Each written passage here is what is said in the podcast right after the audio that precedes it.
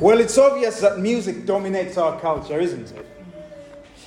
It dominates the culture to a degree that it never has in the history of humanity.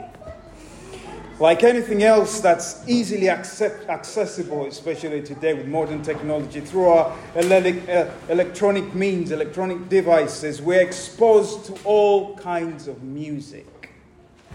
There was a time in the world that if you wanted to hear music, you had to make it or be there when somebody else was making it or singing, playing or singing. You go back to um, Genesis 4, where, as the first mention of an instrumentalist by the name of Jubal, um, yeah, we had the prototype of, uh, there, there is, is, is, the, is the original prototype of musical instruments.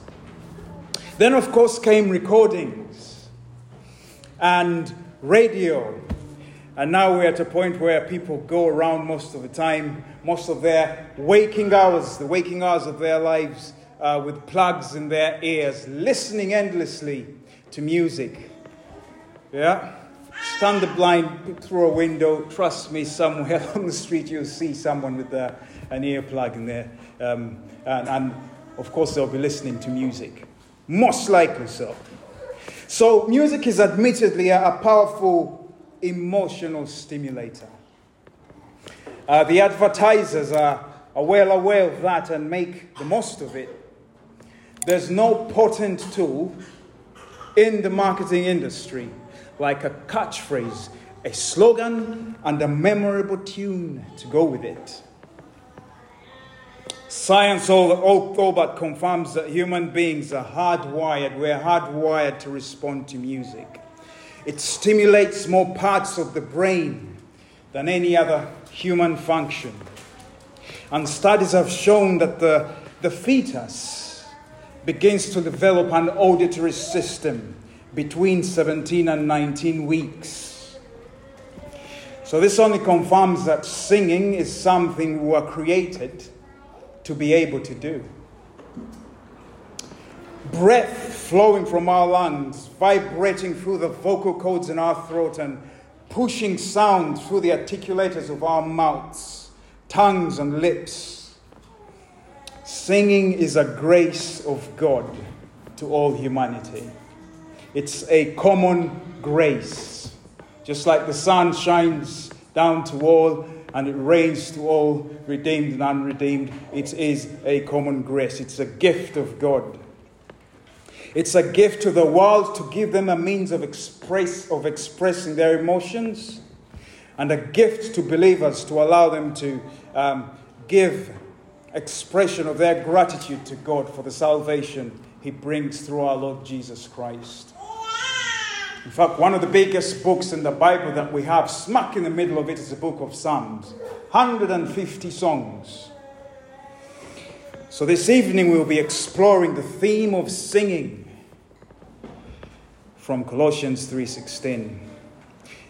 Um, with this as our primary text, but before we do that, I'd like to point that uh, to point out that Ephesians 5, 18 to 19 is a parallel text. It literally conveys the same message, but there's a variation where it says, Do not be drunk with wine, but be filled with the Spirit. Right? Whereas Colossians says, Let the word of Christ dwell in you richly. So the Spirit fills, the word dwells. But there's a singing encouraging one another in psalms, hymns, and spiritual songs but primarily the thrust of the message is the same. So, to help us follow along, I've broken down the message um, into three sections. Why should we sing? What should we sing? And how should we sing? Why, what, and how? Why should we sing? What should we sing? And how should we sing? Why should we sing? We should sing to praise God. Notice, let the word of Christ dwell in you richly, singing psalms and hymns and spiritual songs with thankfulness in your hearts to God. So we sing to praise God. Notice this is against the background you will know having been through um, Colossians. Uh, this is against the background of um, Paul addressing this church and, and, and showing them, uh, you know, that, that uh, false teaching is dangerous. And he um, explains the supremacy of Christ above all human philosophies and, and traditions. And he expounds on the um, reconciliation that um, Christ has brought for us. So now, if you're a football fan, you know that Manchester City won the treble this year. They emerged victors of the Premier League, the FA Cup, and the UEFA Champions League. A feat that hasn't been repeated by any English club since Manchester United won the treble back in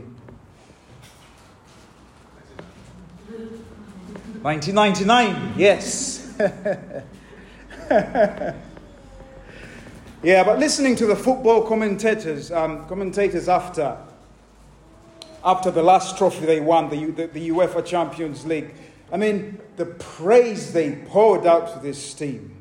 Um, they had nothing but praise, uh, understandably. I mean, obviously, it's a remarkable achievement. Um, winning the treble is no small thing. And obviously, their praise was a response to what they saw and what they knew to be so. It didn't come out of thin air. And so, what's the point here? The point is that praise is a response to revelation, it's a response to what's been revealed that is praiseworthy. And if it's praiseworthy, naturally, you will praise it. So, for the Christian, we respond to God in praise, adoration, and thanksgiving for the victory, the gift of salvation we have through the death and resurrection of our Lord Jesus Christ. You know, the first song recorded in Scripture is in Exodus 15. It's a song of praise sung by um, Moses and the Israelites on the eastern shore of the Red Sea after the Lord had safely brought them out of Egypt. They were celebrating a rescue, a great victory. Uh, verse 2 of Exodus 15 says, The Lord is my strength and my song. He has become my salvation. Salvation, that word, heavy, weighty, speaks of a, a great rescue. So, mirrored in this story is the gospel story of our rescue, our own rescue through the Lord Jesus Christ. And so we follow the lead of Moses and Miriam as we make him, our Lord, and his death and resurrection the central theme of our singing. All other strands emerge from that. So we stand on our um, own eastern shore with our enemy defeated and death destroyed and sing with thankfulness in our hearts to God because we have been saved, we have been rescued. A great salvation, this. It's the first hymn we sang. To God be the glory. Great things He has done. And then it progresses through the verses. Oh, perfect redemption, the purchase of blood. To every believer, the promise of God.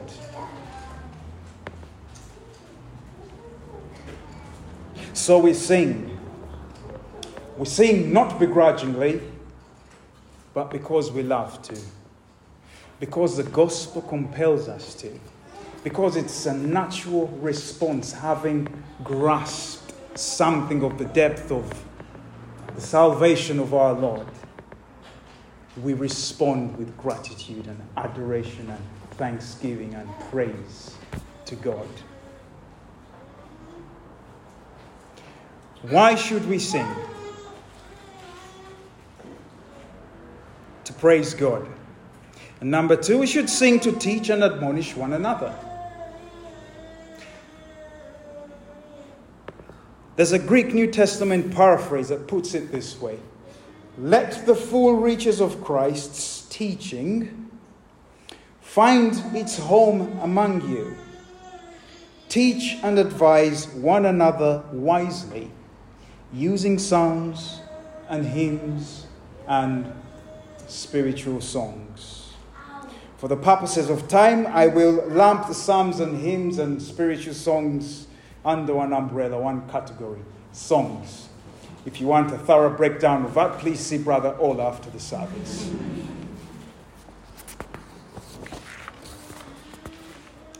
So we learn here that our singing should be one form of ministry, the ministry of God's word to one another. We all need to be built up in our faith, and singing is one of those means God has provided. Songs are containers of truth, and they're one of the means God has ordained for us to be edified, to be built and strengthened in our faith. God's word is preached, God's word is prayed, God's word is sung. And some of these songs are prayers, actually. The psalm is full of prayers, and there's a way to pray through the psalms. I would advise you to make the psalms part and parcel of your Christian life. Simply because they cover every range of, I mean, the entire range of human emotions. So, we're a community addressing one another in song. For example, Psalm, Psalm 95, which you read, um, is not so much a song of praise to God as it is an encouragement, an admonition to God's people. You hear the come, the invitation, intense. Come, let us bow in worship. Come, let us kneel before the Lord our Maker. Why? For he is our God, and we are the people of his pasture, the flock under his care. So, the, the rehearsal of great truths about God um, simultaneously brings praise to him and encouragement to us. Most songs, therefore, have two audiences a heavenly one and an earthly one. And we should keep this in mind when we sing. Not to brush aside the one another element. There's two dimensions to it the heavenly and the earthly. So the next time your neighbor glances at you with a nod and uh, while singing, Eh, don't take it the wrong way. It's not that they're mad. they're simply singing to God, to themselves, and to you. They're exercising the one another aspect we're commanded to as we sing. So, the teaching element of music is seen throughout the Old Testament in connection with periods of revival in Israel and the flyover church history.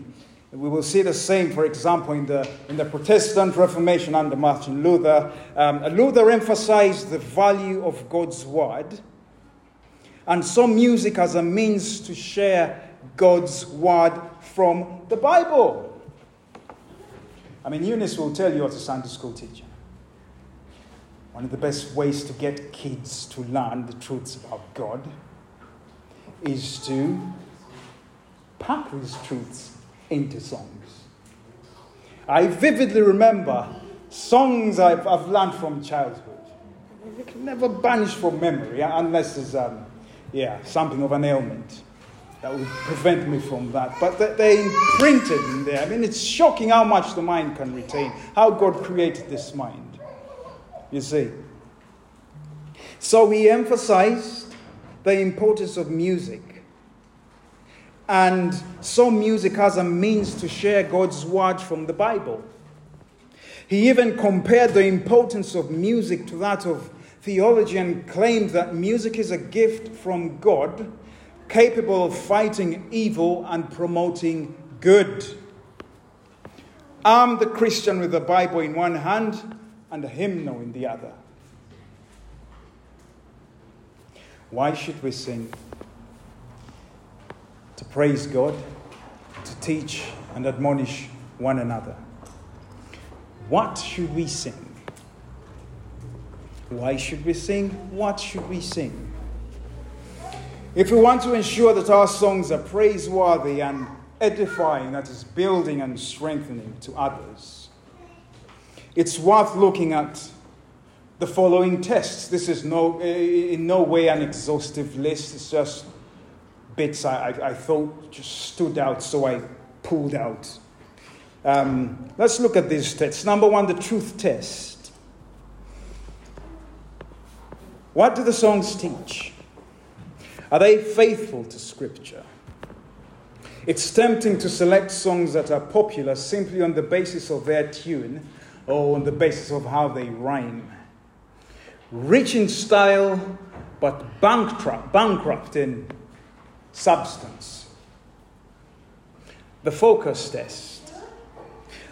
Are they God focused? Are the songs God focused? Not simply so that we can praise God, but also so that we can be encouraged. If the majority of songs are focused on ourselves, and there's a place for that, I will bless the Lord at all times. His praise shall be continually on my lips. You know, oh, magnify the Lord with me and let's exalt his name together. There's a place for the I and I and I, but the I and I shouldn't be dominant. We've got to get the right balance. So, are the songs God focused? If they're best based on ourselves, then our experience, our experiences and our feelings and devotion to God um, will have later to sustain us. I'll rephrase that. If they're simply based on our experiences and our feelings, then there'll be little to sustain us throughout the rest of the week after we've done all the singing on Sunday together. So there's a place for the subjective, but it should always be well balanced and primarily rooted in the objective truths for God. The songs we select should be well balanced and rooted in the objective truths of God. Number three, the clarity test. Truth test, focus test, clarity test. Are the songs clear?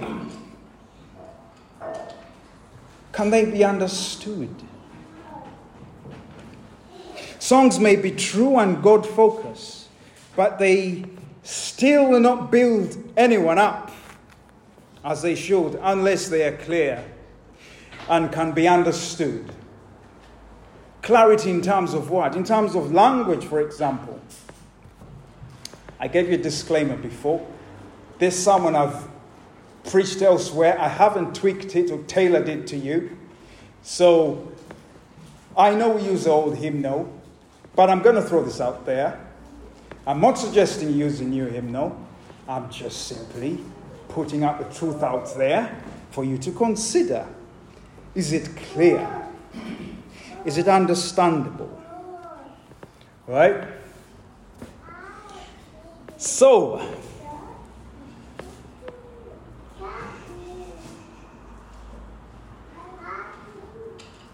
she's a family.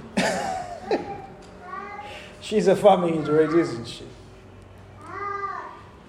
Yes. Where were we? Clarity. Right? Teach me some melodious sonnet sung by flaming tongues above. Do you understand what I just said?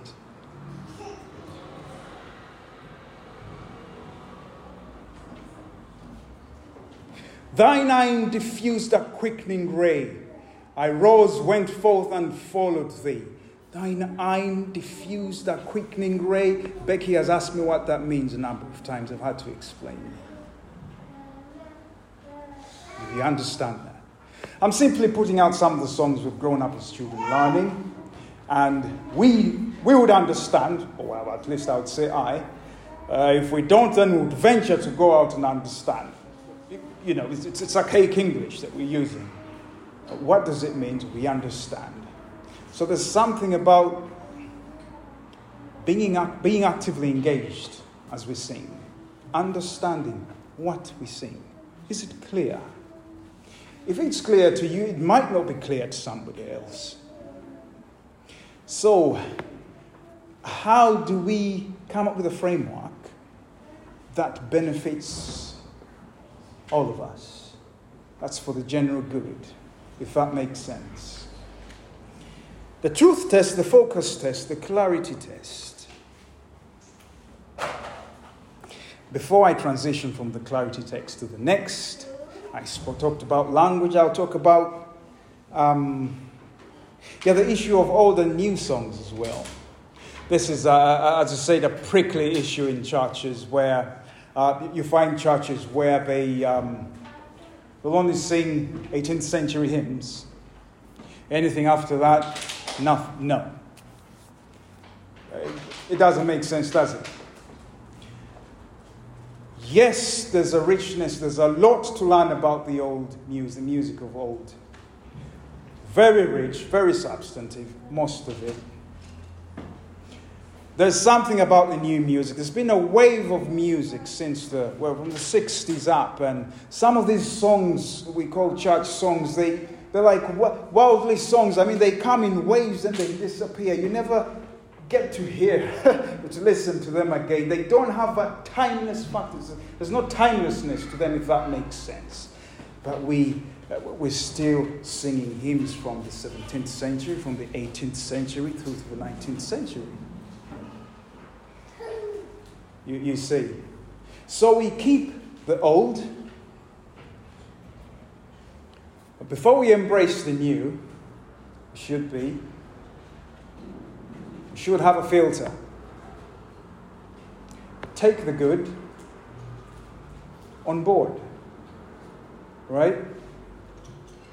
Keep the old and embrace the new. One is silver, the other is gold, they say. And there's a wealth of rich, rich, rich new songs. By new, I, I don't mean 2023 or no songs that go back in. I'm talking maybe 1940s, 50s, 60s, up, even to date.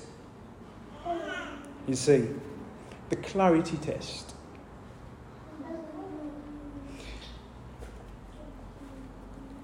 In terms of um, style.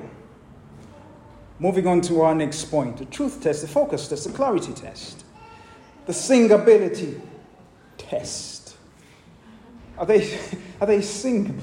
I don't know why you're laughing. are they singable? Right?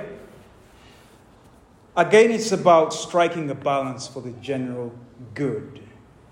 There are songs that have a simple tune accompanying them. There are songs that have got quite, quite a complicated tune that do accompany them. If you've noticed, um, there are newer tunes that have been, um, or older hymns that have been adapted to newer tunes, or vice versa. You know what I mean, right? Um, simply because if, if you look at historic hymnody, the way they sang back then is not quite the same way um, we sing of late. Uh, back then, the songs took a form of a structure that is so fluctuated. But it's going to take a while for you to learn a song. Whereas songs do not have to be. That's not a bad thing in itself, because you have very beautiful songs of that type that if you adopted a simpler, say, newer tune to them, they, they, they you know, they lose their oomph, if, if, if that makes sense. But are they singable? Again, the aim here, don't forget, the aim here is about teaching and admonishing one another. It's not about selfish preference. Right? So, that being said, uh, love should be the controlling factor in what songs we decide to include in our meetings. You listen to your own songs privately as well.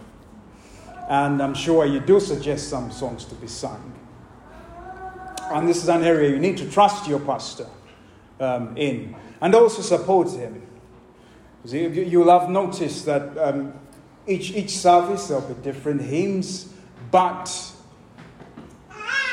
whatever the message is about, um, you know, in the service, the hymns revolve around that message, if that makes sense. For example, today there's been a lot of hymns we've sung about praise. Praise. This morning, quite a number of hymns we sang about crying out to God. You see? So that's, that's the criteria, that's the logic behind it. So, in instances where um, new songs are introduced or known, known songs are set to a new, tune, a new tune, or it could be an, a known song but with an, uh, with, with an extra verse or a chorus added. Open your heart to these things.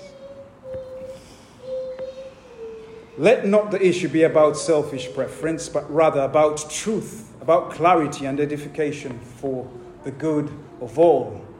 Have your biblical filter in place. Why should we sing? What should we sing? How should we sing? So, with that, um, with what attitude should we approach singing?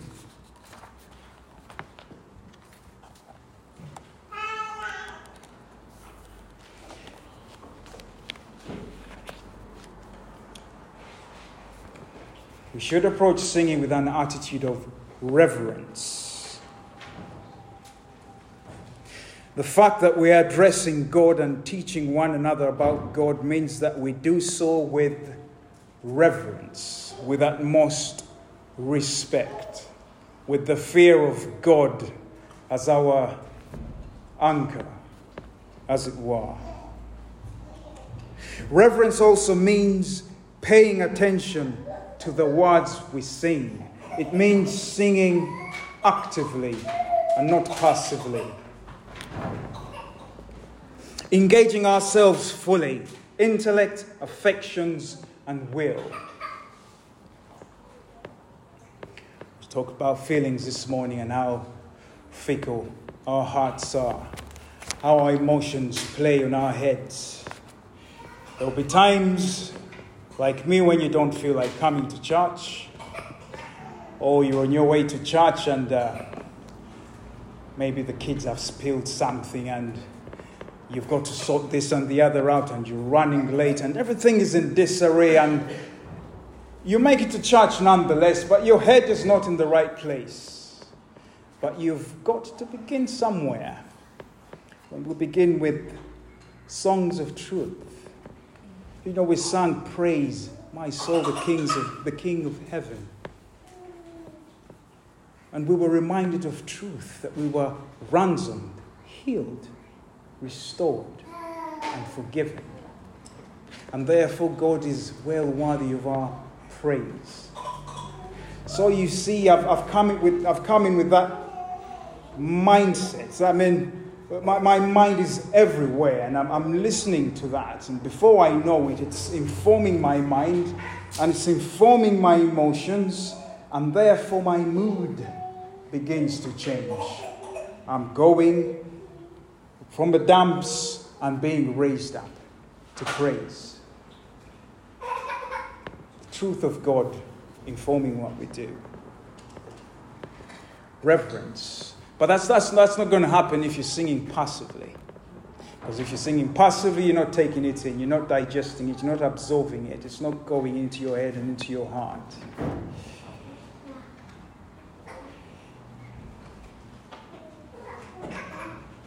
John Wesley wrote this in his um, book, in his rule of rule for Methodist singers. I thought I, I, found, I found it interesting. He said, above all, sing spiritually. Have an eye to God in every word you sing. Aim at pleasing Him more than yourself or any other creature. Attend strictly to every word you sing and see that your heart is not carried away with the sound, but offered to God continually. The devil is about destruction. Ever, Ever been praying, for example, and something crosses your mind and it's a destruction out of nowhere? Or you're in church, even now you're listening to this message, but there's something just crosses your mind as a destruction. Anything can be used as a destruction, even good things, you see. So, uh, for the musician, it's all about enhancing our song praise. It's all about accompanying our praise. Sing reverently, be active and not passive. So it's not about whether you can, you can hold a tune. It's not about whether you understand harmonies or whether it's, it's, it's, it's even not about whether you sound good, but it's a question of whether you're able and willing to sing. Because God commands us to sing, God expects us to sing, and we really ought to sing. It's in our new nature to sing.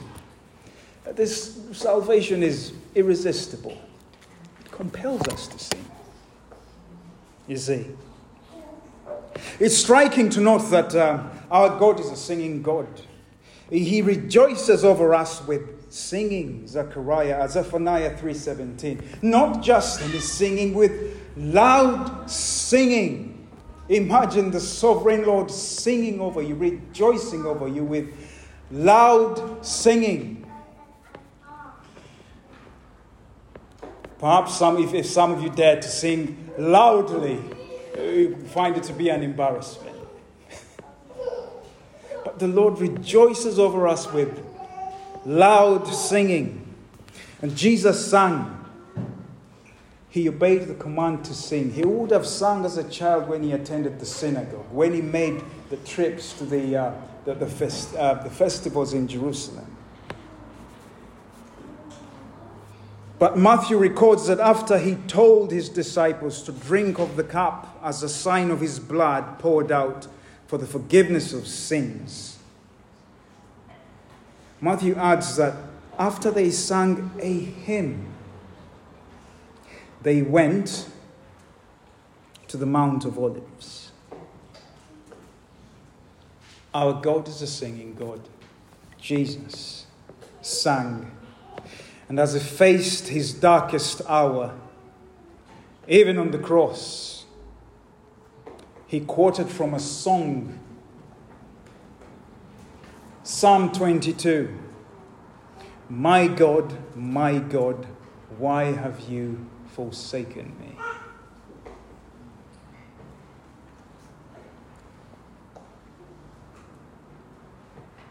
We have a singing Savior, a singing God and we are singing people. And when we sing, unlike any other religions, we do actually sing. We don't chant, but we do sing. And when we sing, even now, we're bearing witness to the world that there is a Savior worth singing about.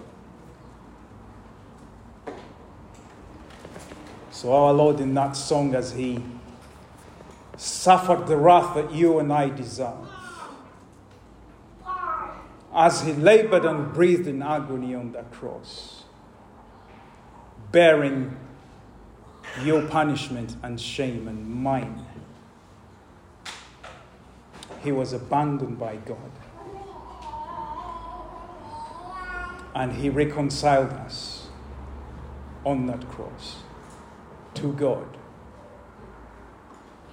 it's as if he was saying, stretched out, that the, the, the, the best about him was laid upon us, whilst the, the worst about us was laid upon him.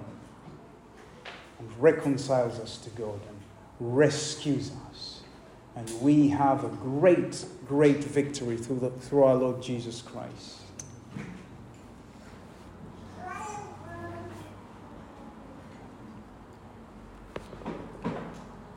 And lastly, heaven. Heaven is full of singing. And one day, all God's people will sing the song of the Lamb who sits on the throne, and will ascribe blessing and honor and wisdom and power to him forever and ever and ever, for he himself will be our song. Perhaps you're here and these things don't quite make sense. You, you're not sure about your, your standing with God. This singing God invites you. He invites you to repent of your sins and receive full pardon, full forgiveness. Be adopted into his family and be part of his singing people. For those that are truly in Christ. May these truths remind us of who we are and encourage us into encourage us into holding to God and sing of his mercies all the days of our lives. Let us pray.